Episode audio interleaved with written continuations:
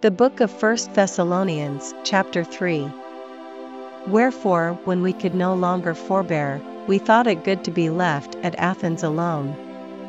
And sent Timotheus, our brother, and minister of God, and our fellow laborer in the gospel of Christ, to establish you, and to comfort you concerning your faith.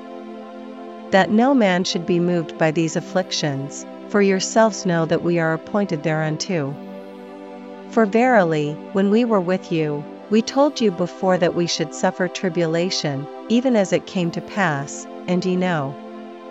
For this cause, when I could no longer forbear, I sent to know your faith, lest by some means the tempter have tempted you, and our labor be in vain.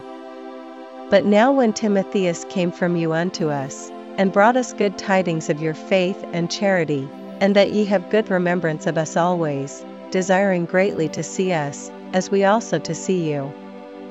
Therefore, brethren, we were comforted over you in all our affliction and distress by your faith. For now we live, if ye stand fast in the Lord. For what thanks can we render to God again for you, for all the joy wherewith we joy for your sakes before our God? Night and day praying exceedingly that we might see your face, and might perfect that which is lacking in your faith. Now God Himself and our Father, and our Lord Jesus Christ, direct our way unto you.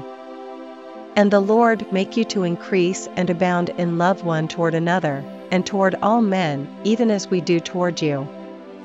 To the end he may establish your hearts unblameable in holiness before God, even our Father, at the coming of our Lord Jesus Christ with all his saints.